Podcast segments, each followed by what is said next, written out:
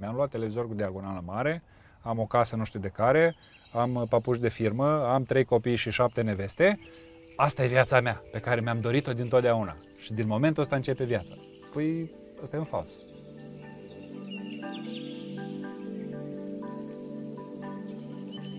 Stăteai într-o poziție meditativă și îmi dădeai senzația că ești un om fericit. Din ce cauză asociem această postură cu liniștea, cu fericirea și cu împlinirea? Pentru că natural, în momentul în care se așează liniștea, corpul se așează. Natural. Bine, postura asta pe care o vedem noi nu este specifică zonei în care trăim noi. Este o zonă, este o poziție care vine, e împrumutată din zona estică, unde oamenii nu prea stau pe scaun. Cultura vestică a împins scaunul și masa în est. Dar oamenii de acolo, pentru că este foarte cald afară, preferă să stea pe pământ. Și natural, fiind în contact cu pământul, pentru ei e ceva absurd să stai la masă. De ce să stai la masă când poți să stai jos? E mult mai simplu, mult mai eficient. Însă pentru noi conotația este liniște. Însă aici pe lac n-am unde să fug. Asta e poziția Asta e poziția ideală, nu pot să stau în picioare. De ce în ciuda faptului că mereu ne punem ținte inconștient agitate, într-un final cu toții nutrim către liniște? Liniștea pare ceva atât de banal de, de foarte multe ori, Eh, și după ce alergăm toată viața, în sus și în jos, ne dăm seama că avem nevoie de mai multă liniște. Nu cred că eh, cineva în tinerețe își pune ca vis măreț să fie liniștit și doar atât. Mm, ai fi mirat. Dar sunt foarte mulți care și-au propus de mici să fie liniștiți sau să ajungă la liniște. Majoritatea am ajuns la concluzia că trebuie să ne agităm pentru că a fost învățat să ne agităm. Am fost învățați să ne chinuim în sensul ăsta. Când spun chin, mă refer la a ieși din liniștea cu care ai venit. Pentru că fiecare dintre noi a venit în liniște, da? Am fost obligați să o răcăim la naștere și după aia o răcăială asta continuă până murim. Și o răcăială asta trebuie compensată cu ceva, trebuie ajutată cu ceva. Nu poți să o răcăiești așa degeaba. Trebuie să completezi cu ceva, cu efort, într-o anumită direcție. Din nou, nu este nimic rău în asta. Pentru că în prima fază a vieții este chiar indicat să te agiți un pic ca să vezi cum este cu lumescul, cum este să-ți faci proprii bani, cum este să ai o familie. Însă este indicat în aceeași măsură să găsești instrumente care să te ajute să te liniștești în timp ce faci zgomot. Poate părea ciudată treaba asta, însă liniștea sau din liniște se naște zgomotul. Ele sunt complementare, nu sunt în antiteză. Dacă vrei să faci zgomot mare, trebuie să faci liniște la fel de profundă. Dacă te duci într-o peșteră undeva și faci același zgomot pe care îl faci în oraș, care e efectul? Amplificat. Deci cu cât liniștea e mai profundă, cu atât zgomotul e mai mare. Și dacă tu în viața de toate zilele ai liniște, adică înveți să te separi de zgomotul ăsta cotidian, care băzitul ăsta care zace în capul tău, ghiși ce? Cu cât ești mai liniștit intern, cu atât efectele acțiunilor tale este mai puternic. Și de este recomandat ca în paralel cu efortul să faci orice îți stă în putință, atât cât poți, să aduci liniște. Bun, să presupunem că ne stabilim ca target, ca obiectiv, undeva mai departe sau uh, mai aproape, nu e relevant, să atingem liniștea cum știm că este bine ceea ce facem acum? Poate că întâi ar trebui să atingi liniștea și după aia target.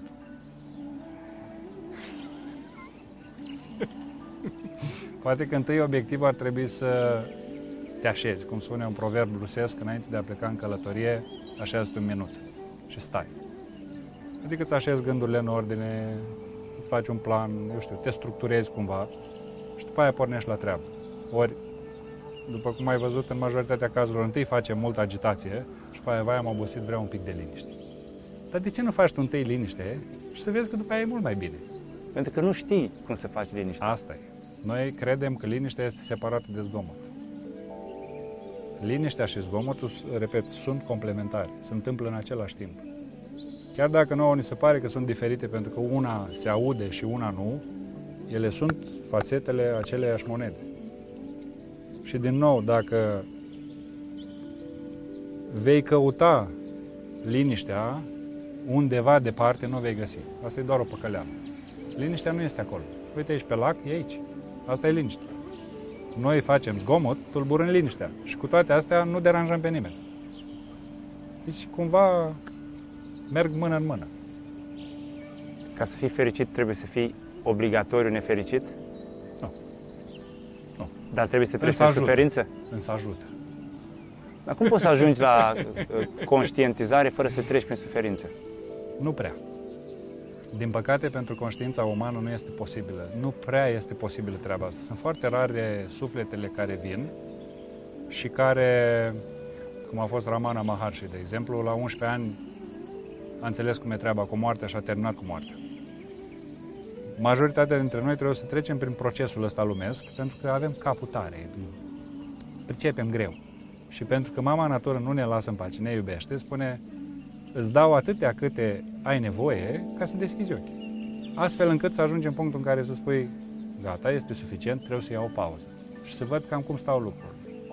Și pentru unii treaba asta se întâmplă mai devreme, pentru alții mai târziu, pentru unii se întâmplă foarte, foarte dureros, pentru alții se întâmplă mai ușor. Buddha spunea că există patru tipuri de cai. Unul este cel care nici bătut nu se mișcă. Poți să dai în el atât de căpos încât nu pricepe nimic. Al doilea este cel care doar bătut se mișcă. Al treilea este cel care îl atingi cu cravașa și o ia la fugă. Și al patrulea, cel mai inteligent dintre toți, este cel care doar la umbra cravașii deja e departe.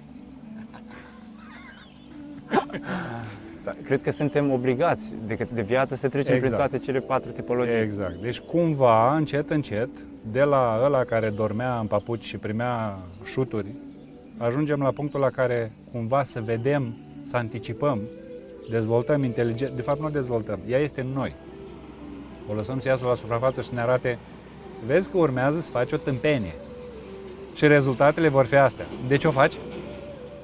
Ori, pentru cei mai mulți dintre oameni, din păcate, este necesar să facă întâi tâmpenile, să treacă prin chinuri și după aia să realizeze ah, ce prostie am făcut. Mai bine nu o făceam. Bă, dar ce prost am fost. Bă, dar ce... De ce e nevoie să faci toată treaba asta? Este nevoie ca să, să activeze sămânța aia de inteligență care există deja. De exemplu, în natură nu o să vezi niciodată un animal să stea până să fie mâncat.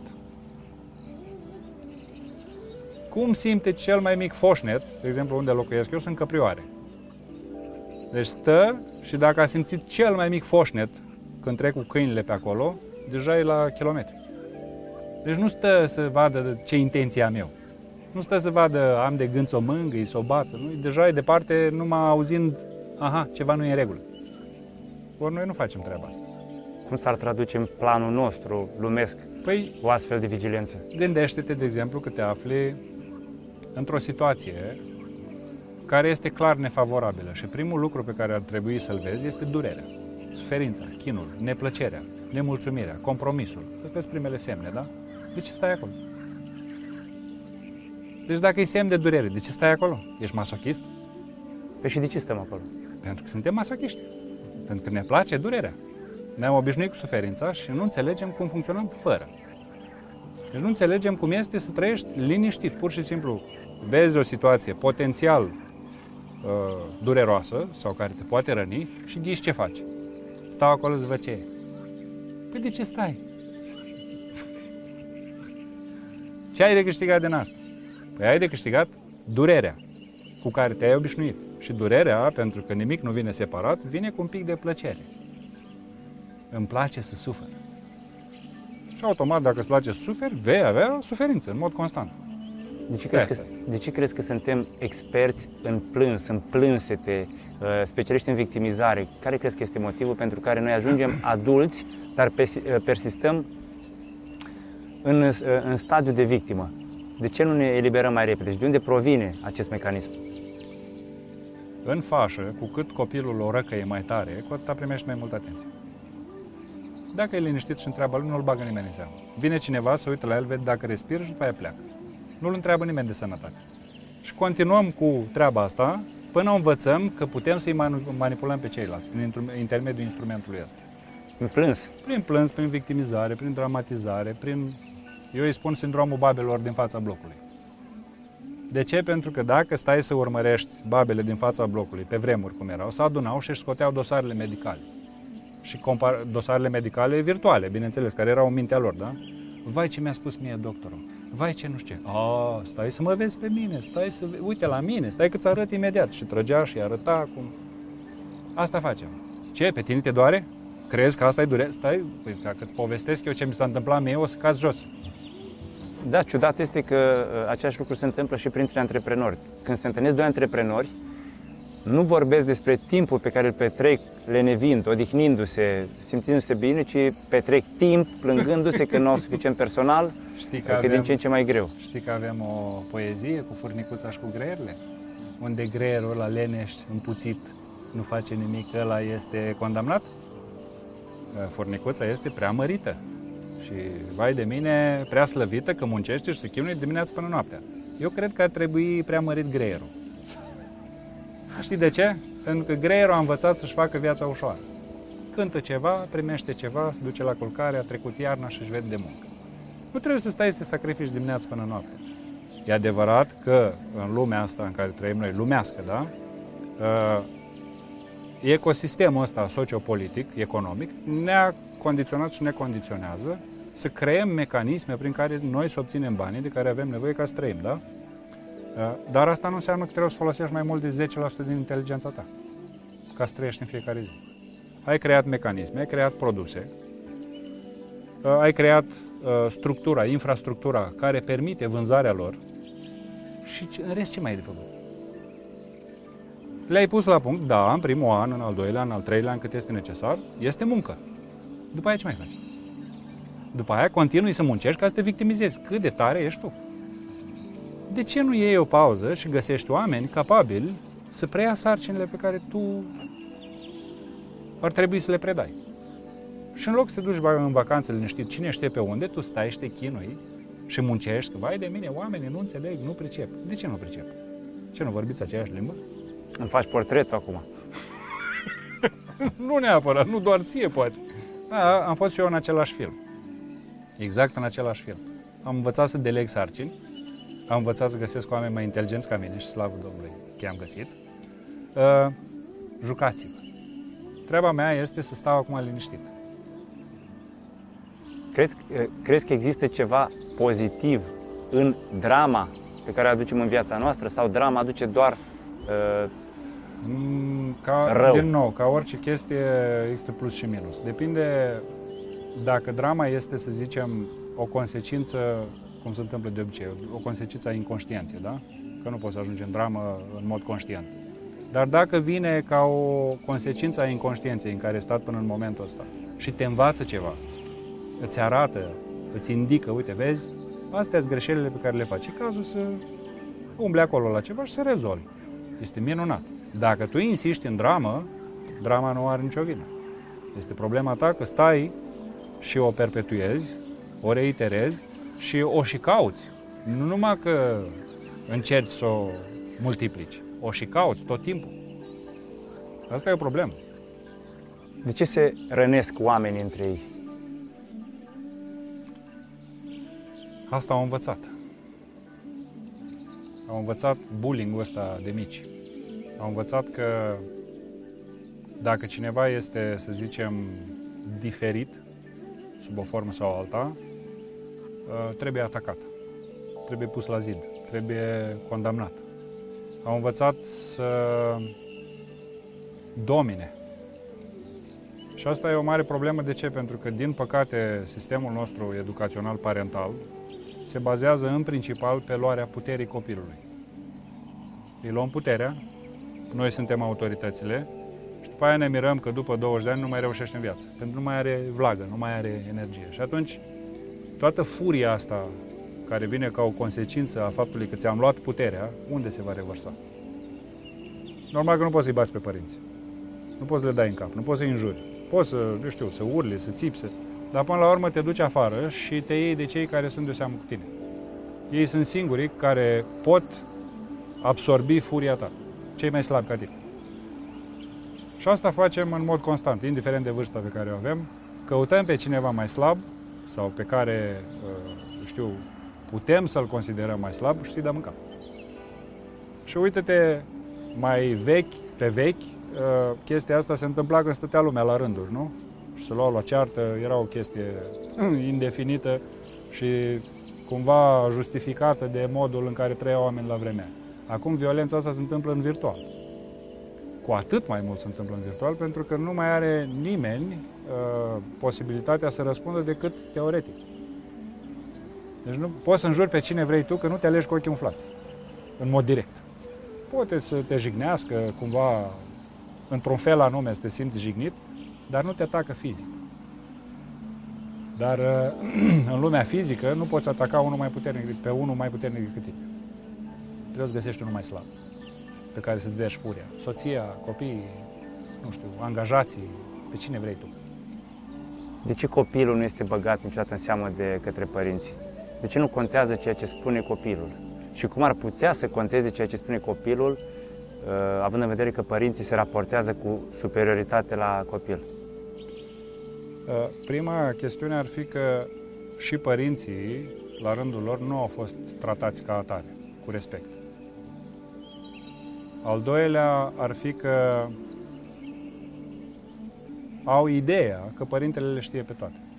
Sau trebuie să le știe pe toate. Adică ei pun, sistemul pune presiune pe ei și ei pun presiune pe ei înșiși. Cum că dacă sunt mamă sau tată, înseamnă că trebuie să le știu pe toate și copilul meu trebuie să iasă perfect, trebuie să fiu mama perfectă, tata, tatăl perfect. Al treilea, cred, omul identificat cu corpul lui, crede că un corp mai mare are mai multă autoritate decât un corp mai mic. Ceea ce e nejustificat. Și al patrulea ă, ar fi incapacitatea omului de a recunoaște că nu știe. Este, nu știu câți părinți au capacitatea să recunoască în fața copiilor lor că nu știu și să discute cu copilul lor de la egal la egal. Pur și simplu. Băi, tu ce părere ai? Tu ce crezi despre treaba asta? Și o să fie mirați. De multe ori, dintr-o minte proaspătă, vin idei fantastice. În ceea ce privește relația, se pot face foarte multe. Dar asta e un risc. Pentru omul care este îndoctrinat și care crede că lucrurile trebuie să meargă într-un anumit fel, ăsta este un risc. Adică să lași frâile din mână și să vorbești cu cineva care este mai puțin experimentat decât tine. E mare lucru. Dacă un copil la vârsta de 11 ani se droghează, cine este vinovat, părintele sau copilul? Păi copilul de unde provine? Într-o familie, nu? Se presupune că părintele face, își dă toată silința să nu se ajungă în situația asta. Ah, astea sunt excepții. Și de obicei copiii care ajung, adică în condițiile astea e greu să specific, da? să spun ceva specific. Dar din ce am constatat până acum, uh, copiii care încep să drogheze la o vârstă atât de fragilă au două situații. Ori sunt prea alintați, ori sunt prea traumatizați. De obicei sunt cele două capetele ale balanței, da? sunt extremele. Dacă este prea traumatizat, mintea lui va căuta automat cumva să scape de durere și ori alcool, ori aurolac, ori droguri, ori ce ar fi. Dacă e prea alintat, este că nu primește ceea ce vrea el să primească și atunci pentru a atrage atenția părinților și a, cumva îi face să sufere, că nu i-au dat ceea ce a vrut el, va apela la măsuri extreme. Ce înseamnă să fii alintat și cred că este o graniță foarte fină între alint și iubire. Mare diferență. Mare diferență. Uh, mulți părinți care la noi, să zicem, au trecut prin perioade destul de dificile, fac eroarea să le dea copiilor în plus, nu doar ce n-au avut, ci mult în plus. Și copilul care nu învață că există niște limite, niște parametri, uh, pentru că nu are discernământ, va considera că îi se cuvine încet, încet învață că, păi, toată lumea e la dispoziția mea, imediat bat din picior sau o răcăi sau fac ce vreau eu, imediat toată lumea sare în sus și mi se oferă tot felul de incentive numai să tac din gură, păi de ce să nu fac mai mult? De ce să nu fac mai mult scandal? Și asta este eroarea pe care fac mulți părinți, crezând că dacă îi dau copilului în exces, el va fi fericit. Ori ce discernământ poate avea o minte tânără care nu înțelege valoarea lucrurilor, intrinsecă, da? Adică ce efort depune părintele, de exemplu, pentru a obține ceva. Acel ceva care trebuie să ajungă la copil. Copilul nu înțelege treaba asta, el vede numai produsul final. Și pe baza dorințelor lor crede că îi se cuvine. Dacă părintele l-ar pune la treabă, la modul fizic, că din punctul meu de vedere așa trebuie să înceapă educația unui copil. Nu ferit de greutăți, nu lasă că duce mami cu noiul, lasă că mami face, lasă că tati face. Nu, pus la treabă de mic, ghișce, va începe să învețe valoarea efortului. Și dacă învață valoarea efortului, încet, încet va învăța să aprecieze că ceea ce primește nu este gratis. Cumva trebuie să merite ceea ce primește. Și asta numesc eu, asta nu e educație. Este cumva introducerea în realitate. Puiul, noi pentru lucrurile astea muncim. Nu le primim cadou. Și chiar dacă le primim cadou, nu ți le dăm cadou. Cumva trebuie să faci tu un efort ca să ajungi să pui mâna pe ele, da? Trebuie trasate niște limite și nu vorbim despre pedepse și recompense la modul brutal. Vorbim despre chiar pedepse și recompense echilibrate astfel încât copilul să ajungă și el să înțeleagă niște lucruri. Care este diferența între a trăi și doar a exista? Ce înseamnă să trăiești cu adevărat viața? Pentru că deja a devenit un clișeu. Domne, trebuie să trăiești viața, da, să trăiești astea... clipa, să trăiești momentul. Carpe diem, asta nu are nicio legătură cu, a, cu excesele sau cu a face ceva ieșit din comun. A trăi clipa înseamnă a fi aici, pur și simplu. Nu înseamnă că trebuie să bei până cazi jos. Nu înseamnă că trebuie să mănânci până dai pe afară. Nu înseamnă că trebuie să colizi toată lumea asta cheltuind un sac de bani, că vai de mine, mai am un pic și mor. Nu, nu are nicio legătură cu asta. Uh, Carpe diem înseamnă să fii aici, exact unde ești, indiferent ce faci.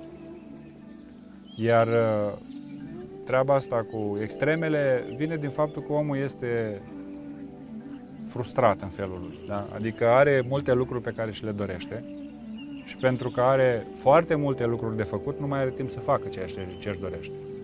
Și cumva când prinde acel moment de relax, caută să compenseze, să acopere ceea ce nu a putut să facă cu bucățica aia. Și asta e trist.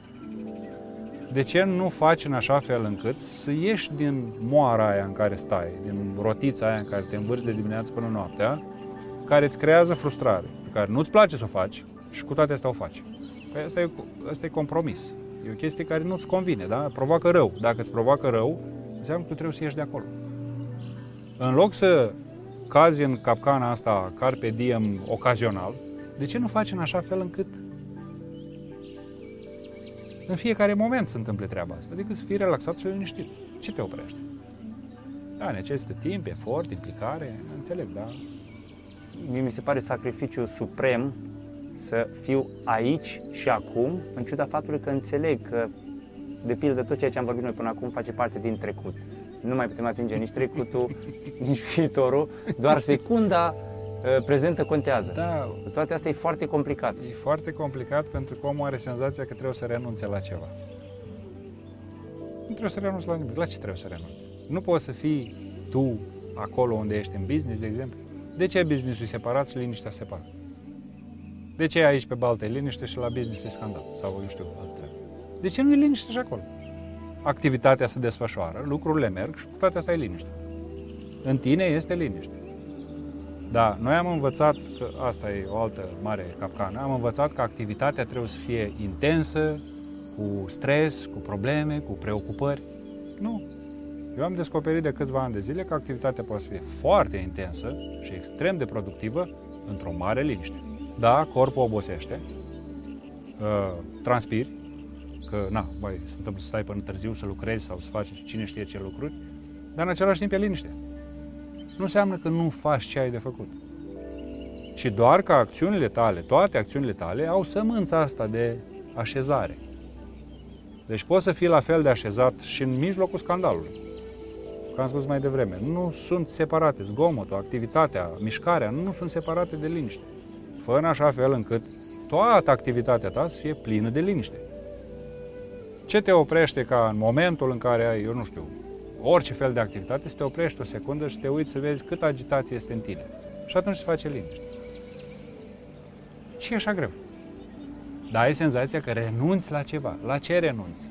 La drogul care se numește dependență de activitate, dependență de mișcare, dependență de ceea ce faci. Eu le face, eu le dreg, eu sunt cel mai tare, eu... Este minunat să le faci.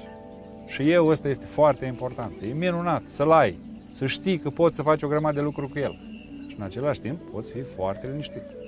Cum faci ca să te accepti pe tine însuți? Începe prin a vedea ce nu-ți convine. Bun, presupunem că fac o listă cu tot ceea ce nu-mi convine. Așa. Scriu 10 pagini, nu-mi convine cu tare, cât uh, cifra de afaceri, nu-mi convine că nu sunt suficient de relaxat, etc. Avem 3 pagini cu ceea ce nu-mi convine. După aceea, ce Al fac cu- doilea- cu această mizerie sau cu Al acest doilea negativ? pas este să vezi în tine, dincolo de toate obiectivele astea pe care le-ai pus pe hârtie, ce provoacă agitația asta? De ce muncești atât de mult? De ce te străduiești atât de mult? De ce faci toată agitația asta? Pentru că ea are o sursă. Dorința de a demonstra, de a arăta, de a compensa, de a impresiona, de și așa mai departe. Când ai rezolvat asta, partea asta cu uh, motivația pentru care faci tot efortul ăsta, uh, dintr-o dată nu va mai fi nevoie să mai faci atâta efort. Atunci intervine acceptarea. Dacă tu înțelegi că nu ai nimic de demonstrat nimănui, dar nu la nivel teoretic. De exemplu, să zicem că încerci să-i demonstrezi tatălui că tu meriți atenția lui prin activitățile pe care le faci. Asta mi s-a întâmplat mie, da? Eu am avut, uh, la un moment dat, înțelegerea asta că toată viața mea, până în acel moment, muncisem ca să-i demonstrez tatălui meu că merit un pic de atenție. Un pic de validare, un pic de recunoaștere. În momentul acela s-a oprit tot efortul, tot chinul. Nu înseamnă că am terminat cu efortul, pentru că munca a continuat să se desfășoare. Dar nu mai era pentru cineva. Era pentru că o făceam eu pentru mine. În acel moment s-a produs acceptarea că n-am ce să demonstrez nimănui. Că nu am oricine ar veni să încerce cumva să mă convingă că mai trebuie să mai muncesc pentru a demonstra, ar lupta pentru ceva inutil, pentru o cauză goală. Deci acceptarea poate să intervină doar în condițiile în care înțelegi, în primul rând, care sunt da, lista aia și după aia, de ce fac tot efortul ăsta? Pe cine vreau să impresionez? Cui vreau să demonstrez că eu merit să fiu pe fața pământului? Și ghiși ce? Dacă înțelegi chestia asta, în momentul ăla, pur și simplu accepti că nu trebuie să faci niciun efort ca să existi. Tu crezi că în momentul ăla milioanele de oameni care postează pe rețelele sociale nu o să mai pună fotografii ca să nu demonstreze că sunt de tari? Nu la asta Dorința mă de refer. demonstrare, dorința de a se afirma, cred că e foarte înrădăcinată în nivelul, în adâncimile Este. ființei noastre Este. și cred că e mult mai complicat să scăpăm de ea, nevoia de atenție, nevoia de validare. Cum scapi de nevoia de validare? Ok, o conștientizezi. Din nou, există instrumente și scule, să le spunem așa, care te ajută să faci pasul ăsta spre interior. Să vezi de ce muncești atât de mult. Sau chiar dacă nu muncești foarte mult, că nu toată lumea este, de exemplu, în cazul tău, da? Care are business de succes și așa mai departe. Sunt oameni normali, normali, da? Care muncesc, se duc la muncă și cu toate astea nu înțeleg de ce fac tot efortul ăla. Și care se străduiesc în fel și chip să cumva să atragă atenția din exterior. În momentul în care au înțeles, și sunt destule cazuri de genul ăsta, da? în momentul în care au înțeles că nu trebuie să demonstreze nimănui nimic, pozele de pe Facebook au încetat să mai apară. Sau apar uneori în anumite contexte care sunt cumva pentru ei uh, au sens. Nu pentru Facebook, nu pentru restul lumii. Pur și simplu au sens pentru ei. Și le postează acolo ca să fie ok, hai să fie. Nevoia de atenție are în spate tot o traumă, tot o durere. Da. Păi gândește că atenția este asociată cu abandonul. Dacă un copil nu primește atenție din partea părinților, pentru el este abandon. Dacă e prea multă atenție, repet, devine alintat și începe să manipuleze lumea, devine politician. Uh, dacă nu primește, începe să sufere că nu primește. Și, pur și simplu, suferă. Se instalează suferința în el. Și va vrea toată viața să-și ia revanșa? Nu e obligatoriu. Aici depinde de tipologie. Da? Avem... Să se răzbune sau... Nu neapărat să răzbune, cât... Uh, deci sunt două tipuri aici de manifestare. Una este cea feminină, când devine introvert, se închide și nu mai este interesat de lume, se ascunde. Se refugiază în, car- în cărți, în poezie, în muzică și în altele. Și există partea masculină care este foarte luptătoare, da? Caută să cucerească lumea. Deci scopul, în ultimă instanță, a celui care este masculin, este să atragă atenția celui pe care l-a considerat autoritate în viața lui. Să-i spună, uite, vezi, tu m-ai ignorat, nu mi-ai acordat atenție, eu te urăsc, dar uite ce am făcut. Ceva de genul ăsta. Dar poate să fie și partea, să-i spunem, sănătoasă, da? unde relația dintre copil și părinte este onestă, bazată pe respect, și copilul face efortul pentru el și ca o consecință demonstrează. Deci nu este obiectivul primar nu este a demonstra sau a atrage atenția, ci pur și simplu face pentru el pentru că a fost învățat să facă pentru el și în consecință părintele este mândru. Uite, a reușit. Și nu văd nimic rău în a posta pe Facebook sau pe Instagram sau atâta timp cât ești conștient de ceea ce faci. Atâta timp cât înțelegi pentru tine că tu nu ai nevoie de validarea nimănui. Tu postezi pentru că vrei să postezi.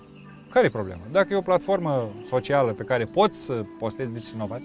Ce rău În ciuda faptului că realizez, conștientizez că răzbunarea are o conotație negativă pentru ființa mea, uneori am tendința de a mă răzbuna sau îmi doresc să mă răzbun simțind că îmi eliberez sufletul în felul acesta.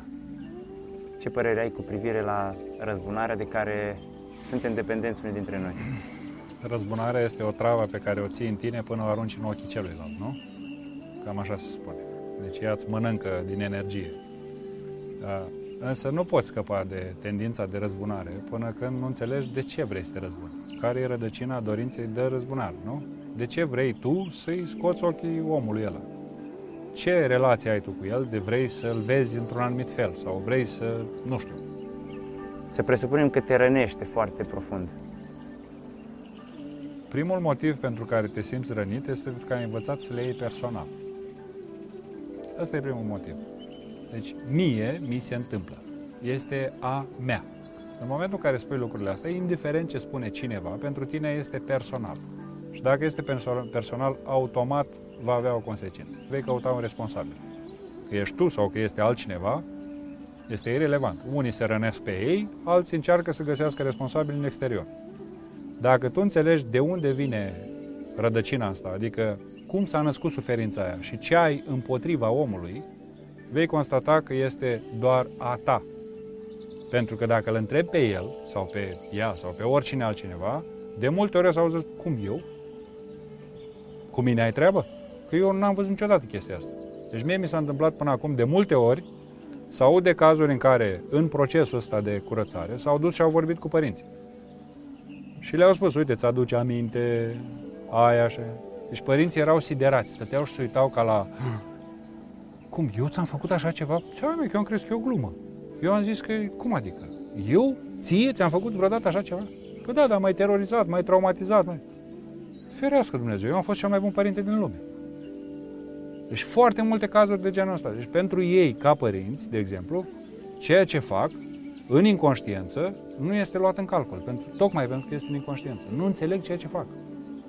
Și tu încerci să demonstrezi sau să-i arăți unui om punctul tău de vedere în condițiile în care el nu știe ce a făcut.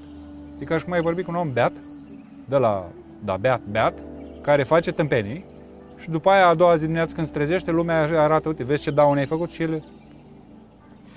Eu am făcut așa ceva? Serios? Nu știu nimic. Totală inconștiență. Exact asta se întâmplă. Deci tu te cerți cu fantomele. Dar fantomele astea sunt în tine. De ce? Pentru că ți s-a întâmplat ție. Dacă este a mea, automat trebuie să găsesc o rezolvare. Și ori mă uh, autodistrug prin diverse metode, însă și prin ideea că am ceva de împărțit cu omul ăla, deja consum energie, sau încerc cumva să-i scot ochii. Să-i arăt că, vezi, am ceva cu tine. Trebuie să, trebuie să rezolvăm. Ceea ce nu e ok. Tu, chiar dacă, zicem, în primul fază înțelegi la nivel intelectual, da? Știu că răzbunarea asta, dorința de răzbunare mă macină. Nu e suficient. Trebuie să vezi de unde a pornit dorința aia de răzbunare. De unde? De unde a început dorința aia de a, a a-l vedea într-un anumit fel. Sau de a-i demonstra că nu are dreptate. De unde vine? Dacă găsești rădăcina aia, ai rezolvat și răzbunarea. Dar dacă găsești rădăcina și ți este limpede întreg procesul traumei și nu poți, totuși nu poți, ce înseamnă că ești încă în traumă sau da. că nu ai înțeles pe deplin? Uh, înseamnă că încă te agăți de ceva. Mai ai ceva de reproșat. Mai, ai ce, mai, mai există ceva resentimente acolo. Și foarte mulți cred că a ierta, apropo de treaba cu iertarea, înseamnă să spui din gură a ierta. Iertarea nu are legătură cu celălalt. Niciodată nu are legătură cu celălalt. Întotdeauna iertarea are legătură cu tine. Tu trebuie să-ți ierți ție ura și o travă pe care o ții în tine. Nu are treabă cu celălalt. Deci există situații, cum mi s-a întâmplat mie, care mă tăvăleam pe jos de durere la un moment dat, când am înțeles cât rău mi-am făcut mie încercând să-i otrăvesc pe ceilalți. În speță taică cum a fost. Deci cât rău mi-am făcut mie ani de zile ținând ura împotriva lui. Deci mă tăvăleam pe jos de durere și plângeam și nu înțelegeam de ce se întâmplă lucrurile astea. Am înțeles în momentul ăla. Și când am înțeles cât rău îmi fac la modul existențial, deci nu doar la nivel teoretic, ghiși ce? S-a schimbat totul. N-am mai avut absolut nimic cu el. Nici măcar cea mai mică urmă de ranchiună, de nimic. Pur și simplu, a rămas gol. Tatăl tău te-a făcut să suferi? O, da. Și dacă după ce ai conștientizat, îți apăsa ping butonul suferinței? A făcut-o multă vreme pentru că eu le luam personal. A făcut-o multă vreme pentru că eu consideram că mi se întâmplă mie. Și cum eram foarte căpăos, nu căutam să discut cu el sub nicio formă. Păi și dacă discutai cu el și nu înțelegea? Am încercat și n-a mers. Și n-a înțeles. Și bineînțeles că a fost treaba mea să-mi rezolv lucrurile din mine. Și asta s-a întâmplat după ce a murit. Deci mi-au trebuit vreo 5 ani de zile după moartea lui ca să realizez câtă o travă țin în mine pentru cineva care nu mai este. Și abia atunci mi s-a aprins becul și am zis, bă, stai un pic, omulețul ăsta a avut limitele lui. Atât a putut, atât l-a dus capul. Și asta e. Dar a trebuit să trec în proces. A trebuit să văd cum s-a ajuns acolo. A trebuit să înțeleg cum mi s-a întâmplat toată treaba asta. Și de ce am ajuns eu să car atâta ură după mine. Și păi am înțeles. Știam, am știut exact de unde vine, am știut exact cum s-a întâmplat, cum a fost construită, cum s-a amplificat? Dacă ar mai fi trăit și acum uh, tatăl tău, Dumnezeu să-l ierte, crezi că te-ai fi împăcat cu el? Fără doar și poate. Fără, nici nu... Deci mie, mie mi-e doar de el și acum, da? Deci nici nu încape nici cea mai mică îndoială. Crezi că e bine să ne ignorăm părinții când vedem cât sunt de inconștienți uneori? Nu neapărat să ignori, uh, ci mai degrabă să ajungi la punctul ăla în care să înțelegi că asta e tot ce pot. Dar nu în sensul negativ. Nu în sensul, aia nu-i duce capul. Nu, ci pur și simplu asta este. Cu toată aprecierea. Ți-au dat naștere, uh, te-au crescut cum au putut, atât cât au putut, au făcut fiecare ce a putut să facă, indiferent că a fost alb, că a fost negru, și ghiși ce? Tocmai faptul că s-au comportat cum s-au comportat, te-au adus în punctul în care să începi să-ți pui întrebări. Și să începi să te gândești, bă, de ce sufăr? Ce caut eu aici? Puteai să rămâi în filmul ăla. Uite că ești din filmul ăla. Deci dacă ai început să-ți pui întrebări, deja ești pe drumul spre ieșire. Asta e un mare lucru. Uneori e prea târziu. Nu e niciodată prea târziu. Nu există. Poate că e un truism ăsta că uh, nu e prea târziu. Dar asta este realitatea. Nu este niciodată prea târziu. Știi de ce? Pentru că, din nou, nu are legătură cu ei, cu el, cu ea. are legătură cu tine. Toate lucrurile astea sunt în mine.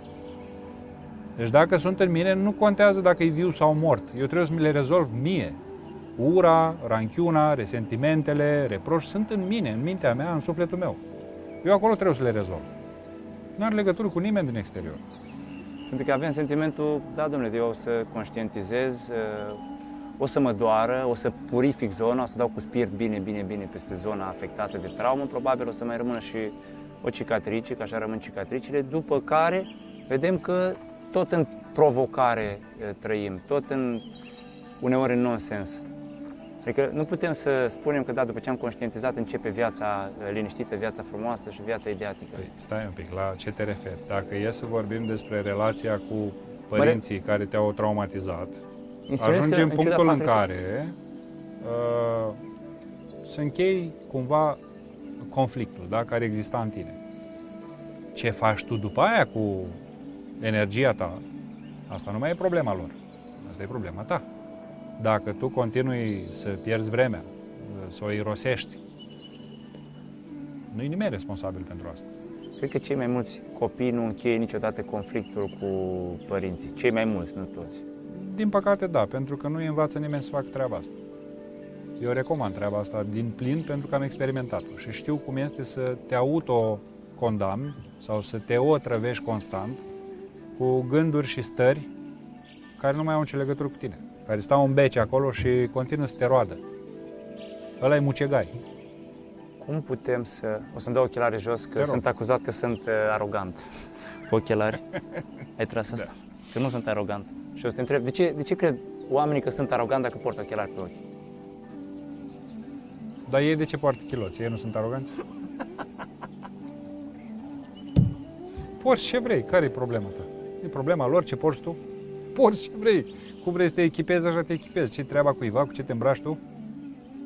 De ce ne pasă de ce spun ceilalți? Da, domnule, uite că asta nu-i trendy. Asta e altă poveste. Din Mai nou, grea. Asta o luăm din nou cu, ia gândește-te, ce efort face un copil, de exemplu, mic, ca să se integreze în social? Câte situații de genul ăsta sunt când cineva este diferit sau un pic diferit sau li se pare lor că e diferit și cum se coalizează ca să-l pună la pământ pentru că e diferit. Și uite-te de la cel mai mic și până la cel mai mare se întâmplă treaba asta. Cum apare unul cu mintea creață, care începe să vadă lucrurile diferit, ghiși ce? Ești diferit, trebuie să te punem jos. Știi de ce? Pentru că cel care este diferit le arată că sunt mediocri. Și pentru că se vede clar că astea sunt limitele, ghiși ce? Trebuie să te aducem la nivelul nostru înapoi? Ca să faci parte din turmă? Și atunci ești arogant, ești nesimțit, Uh, ți-ai luat lumea în cap, uh, ești îmbâxit și așa mai departe. Ori asta este percepția generală a celor care în momentul în care intră în contact cu tine își văd limitele. Încep să vadă unde sunt ei, știi? Cumva tu le reflecti mediocritatea, faptul că sunt călduți, că stau la mijloc, așa, în compromis. Când începi să le arăți chestia asta, bineînțeles că devii dușmanul. Iisus a fost pus pe cruce pentru ce? Pentru că le-a arătat preoților cât trăiesc, cum trăiesc. Că sunt farisei, cum se spune, da? Că mănâncă una și fac alta. Și atunci ce au zis? Băi, băiete, dar cumva tu ai venit să ne arăți nouă cum să fac regulile în lumea asta, ia treci tu acolo pe, la soare. Și l-au executat. Și majoritatea celor care au îndrăznit să deschidă gura în anumite circunstanțe și să arate lumii cum stau lucrurile, ghiși ce? cum putem să încurajăm pe tineri să fie asumați și diferiți într-un final, adică autentici, practic. Uh, deci,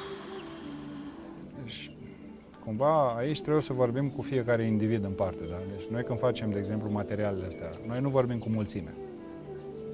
Da? Pentru că tu vorbești cu cel care te ascultă, nu cu mulțimea, că nu te ascultă toți sau nu te văd toți. Tu vorbești cu cel care este acolo. Cum îi poți încuraja pe tineri? Păi, cred că cel mai bun lucru pe care îl putem face este să încurajăm să experimenteze, să-și asume riscuri, să îndrăznească, să îndrăznească să experimenteze ceea ce le apare în cale. Fie că e vorba de jocuri, fie că e vorba de mâncare, fie că e vorba de iubire, fie că e vorba de orice. Fără a experimenta, nu înveți. Nu ajungeam să dau răspunsurile astea acum stând de vorbă, da? cum stăm noi de vorbă, uh, dacă stăteam acasă liniștit cu fundul pe bancă uh, și ascultam în totalitate ceea ce mi se spunea. Am fost rebel, am fugit de la școală, am învățat numai ce am vrut eu, am făcut numai ce am vrut eu, cât am putut să fac până m-au pus la zid și din una în alta am început să îmi folosesc mintea. Am început să înțeleg cam cum stau lucrurile. Și asta e tot ce putem să facem, să încurajăm să-și asume riscuri. Spuneai că trebuie să vorbim celor care ne ascultă cu adevărat. Cum putem să ne dezvoltăm capacitatea de a asculta proactiv? Eu de multe ori ascult și uh, stau așa întrepidații că abia aștept să iau cuvântul. Da, asta e pentru că mintea ta deja este plină, nu-i goală. Dacă agitația din tine dispare, atunci ești în poziție de așteptare și nici măcar de așteptare, de repaus. Iar mintea ta se activează din poziția de gol. E ca și cum a prins întrerupătorul. Întrerupătorul nu stă, ăsta, becul nu stă. Oare mă apasă și pe mine cineva? Mă aprinde și pe mine cineva? Nu. El când abia și întrebă, s-a aprins. Nu stă în excitație. A, a, a, vreau și o lumină. Da? Dăm și mie niște curent. Nu, el stă liniștit acolo. Când abia și Așa e și cu mintea. Mintea este un instrument pe care îl folosești când este chestionat. Mașin, mașinăria asta uh, are două poziții. Uh, una de agitație, unde face ce vrea ea, și una de stop. În poziția de stop este o mașinărie de dat răspunsuri. Tu mă întrebi ceva și eu îți răspund. Uh, cunoaște răspunsurile pentru că are memorie. Pentru că lucrează pe stoc, are pe hard disk acolo niște informații, adunate în ani și ani și ani de zile și compilate. Asta nu înseamnă că e înțelepciune neapărat. Modul în care le compilezi, aia este. Acolo lucrurile încep să așeze. Iar uh, dacă tu stai să aștepți să pui, știi, în, stai, aștept să zici ca să termin să zic și eu, uh, este pentru că există multă informație, mintea ta e agitată, le compilează și vrea să le scoată cât mai repede la suprafață. Deci, vei ajunge în punctul în care mintea ta să stea uh, în poziție de repauz, memoria să nu fie activă și mintea ta să se pornească doar când îi ceri tu să facă ceva. Când îi spui, dăm și mie răspunsul la treaba asta. Ok, șeful. Și apare răspunsul. Cum putem să inspirăm pe ceilalți, să fim modele pentru ceilalți, fără să încercăm să-i manipulăm inconștient? Adică eu vreau să inspir foarte mulți uh, tineri și nu doar tineri. Mă raportez la tineri generic, poate câteodată și restrâng gama. Mă spus tuturor, aș vrea să-i inspir pe toți. Dar uneori am sentimentul că inconștient aș vrea să-i manipulez cumva fără să-mi dau seama de ce. Adică să se asocieze viziunii mele. Asta e pentru că ai tu da, atașamentul ăsta față de viziunea ta, pe care o consideri personal. Este viziunea mea și merită împărtășită. Dacă chiar și așa inspiri o grămadă de lume, da? Să treacă în zona de antreprenoriat, să facă diverse. Dacă vrei ca inspirația să dispară, să depășească sfera asta, adică să meargă și în alt, alte planuri, uh, recomandat este să înveți să-ți liniștești agitația. Da? Să... Pentru că atunci nu vei mai vorbi din perspectiva unui om care are o linie pe care merge. Adică eu știu business, eu știu bani, eu știu asta și uh, mintea mea în zona aia se duce. Deci automat tu cumva îți nișezi mesajul și automat vei atrage da, oamenii care sunt atrași de mesajul ăla. Vor, vor adera cei care înțeleg mesajul ăsta. Vrei un mesaj mai larg? atunci nu te mai agăța de nicio nișă. Cumva este o nișă și asta, în sensul în care poți aborda mai multe subiecte, dar asta nu înseamnă că ești specializat sau specialist în ceva. E clar că în condițiile astea mesajul nu va ajunge la multă lume. E bine uh, în măsura în care vrei să vorbești despre ceva, să dai mesaj clar despre ce vrei să vorbești. De exemplu, eu pe canalul de YouTube, știi că este canal de YouTube, vorbesc specific despre anumite chestiuni, despre anumite lucruri. Și numesc clar, vorbim despre asta. Cine este interesat doar de materialul ăla, îl va vedea doar pe ăla. N-ai cum să-i atingi pe toți. Dacă e să faci o chestie generală, e ca un magazin universal. Deci intră unul care vrea șireturi, altul care vrea chibrituri și altul care vrea pâine. Aia e, dacă vrei ceva de nișă, trebuie să vorbești pe specific. Până la urmă, asta e marketingul și pe zi ce trece e din ce în ce mai clar că dacă vrei ceva specializat, te duci în direcția aia. Dacă vrei să inspiri, de exemplu, în zona educației, tu trebuie să fii exemplu, da? Deci vorbim de puterea exemplului, pe nișa aia, pe educație. Și după aia educația pe ce se duce? Pe bani, pe antreprenoriat, pe relații, pe... Poate fi, să zicem că asta e nișa ta principală. După aia secundare sunt multe altele. Ultima întrebare. Când începe viața cu adevărat? Am auzit uh, mulți prieteni care îmi spun, domnule, deci de-abia la 30 de ani am început să trăiesc cu adevărat. Alții spun de-abia la 40 de ani. Serios? Asta e tare. Nu, viața începe din momentul în care te-ai născut. da, corect. Dar cu adevărat, stai puțin, am subliniat. Nu. nu înseamnă sunt că foarte dacă... mulți oameni care cred că trăiesc, dar de fapt sunt niște nu, morți ce trăiesc, ce trăiesc ei este doar un film. Adică, exact ca nișa, știi? Ce vorbeam mai devreme. Uh, cred că dacă au realizat ceva într-un anumit fel, viața mea din momentul ăla începe. Mi-am luat televizor cu diagonală mare, am o casă nu știu de care, am papuși de firmă, am trei copii și șapte neveste. Asta e viața mea, pe care mi-am dorit-o din totdeauna. Și din momentul ăsta începe viața. Păi, ăsta e un fals. Viața, viață, începe de când te-ai născut și nu se termină nici după ce mori. Da? Că tu continui să-ți vezi treaba ta. Dacă tu în momentul ăsta te relaxezi, a început viața. Deci dacă în momentul ăsta în tine nu mai există nicio urmă de atașament, de genul trebuie să-i frec un pumn ăluia, trebuie să-i demonstrez ăluia și pur și simplu te relaxezi aici în barcă și te la pește cum sare. Asta e viața. Ai început viața. Fiecare moment de conștientizare de aici este începutul vieții. Cum ai ieșit din momentul ăsta? Ai murit. Atât de simplu e. Deci nu e că la o anumită vârstă. Nu are nicio legătură cu corpul, nu are nicio legătură cu câți ani ai sau cu ce activități ai întreprins până la vârsta aia ca să ajungi să trăiești viața după aia. Este un mare bullshit. Viața înseamnă conștiință. Ești treaz, ești aici? Da. Asta e viața. Pentru că simți viața, pur și simplu. E aici. Nu acțiunile pe care le-ai făcut sau le vei face sunt viață. A, păi dacă pot să beau 5 peri pe zi și să mănânc 3 grătane, înseamnă că asta e viața. Serios, până acum ce ai făcut? Ai băut apă? Cum arată viața visurilor tale? E exact asta pe care o vezi. Deci trăiești viața visurilor. Da. Și pentru mine la fel. Deci exact asta este. Deci nu trebuie să fie altceva decât ceea ce se întâmplă. Tu de felul tău, da? Eu sunt în felul meu pensionar la momentul ăsta. Adică pensionar în sensul în care îmi place să stau. Pur și simplu tu ești la vârsta sau în zona în care vrei să faci activitate.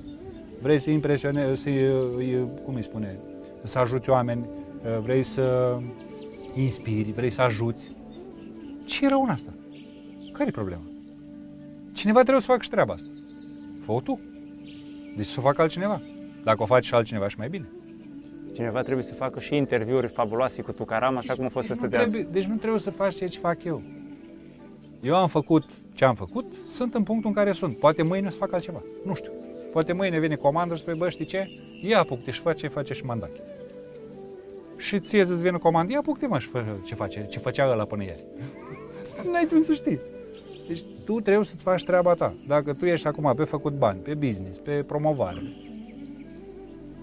Asta, ok, asta e vocația mea, asta e vocația ta. Cum poți să-ți descoperi spune, vocația? Dar cum poți rog, să-ți descoperi vocația? Te rog, nu vorbi despre vocație, pentru că asta... Deci pentru mine vocația, știi ce e? Să-ți trăiești viața cu talent, dacă e să o spunem așa. Deci vocația înseamnă a trăi cu talent. Adică cât mai puțin efort și cât mai mare beneficiu. Asta înseamnă pentru mine vocație. Deci dacă reușești să faci orice lucru cu tine, prezent, aia e vocație. Deci nu contează că speli vase, nu contează că faci, semnezi contracte de miliarde, nu contează că... Nu are importanță ce faci. Dacă tu ești acolo, aia e vocația. Vocația ta în momentul ăla Aia e, în clipa aia. Nu e ceva ce trebuie să atingi. Asta e o mare păcăleală pentru că tot timpul vei trăi în viitor. Tot timpul vei fi undeva departe. Mai trebuie să mai fac aia, mai trebuie să mai fac aia. De ce nu le faci acum? Vocația mea este să luăm interviul ăsta. Asta e.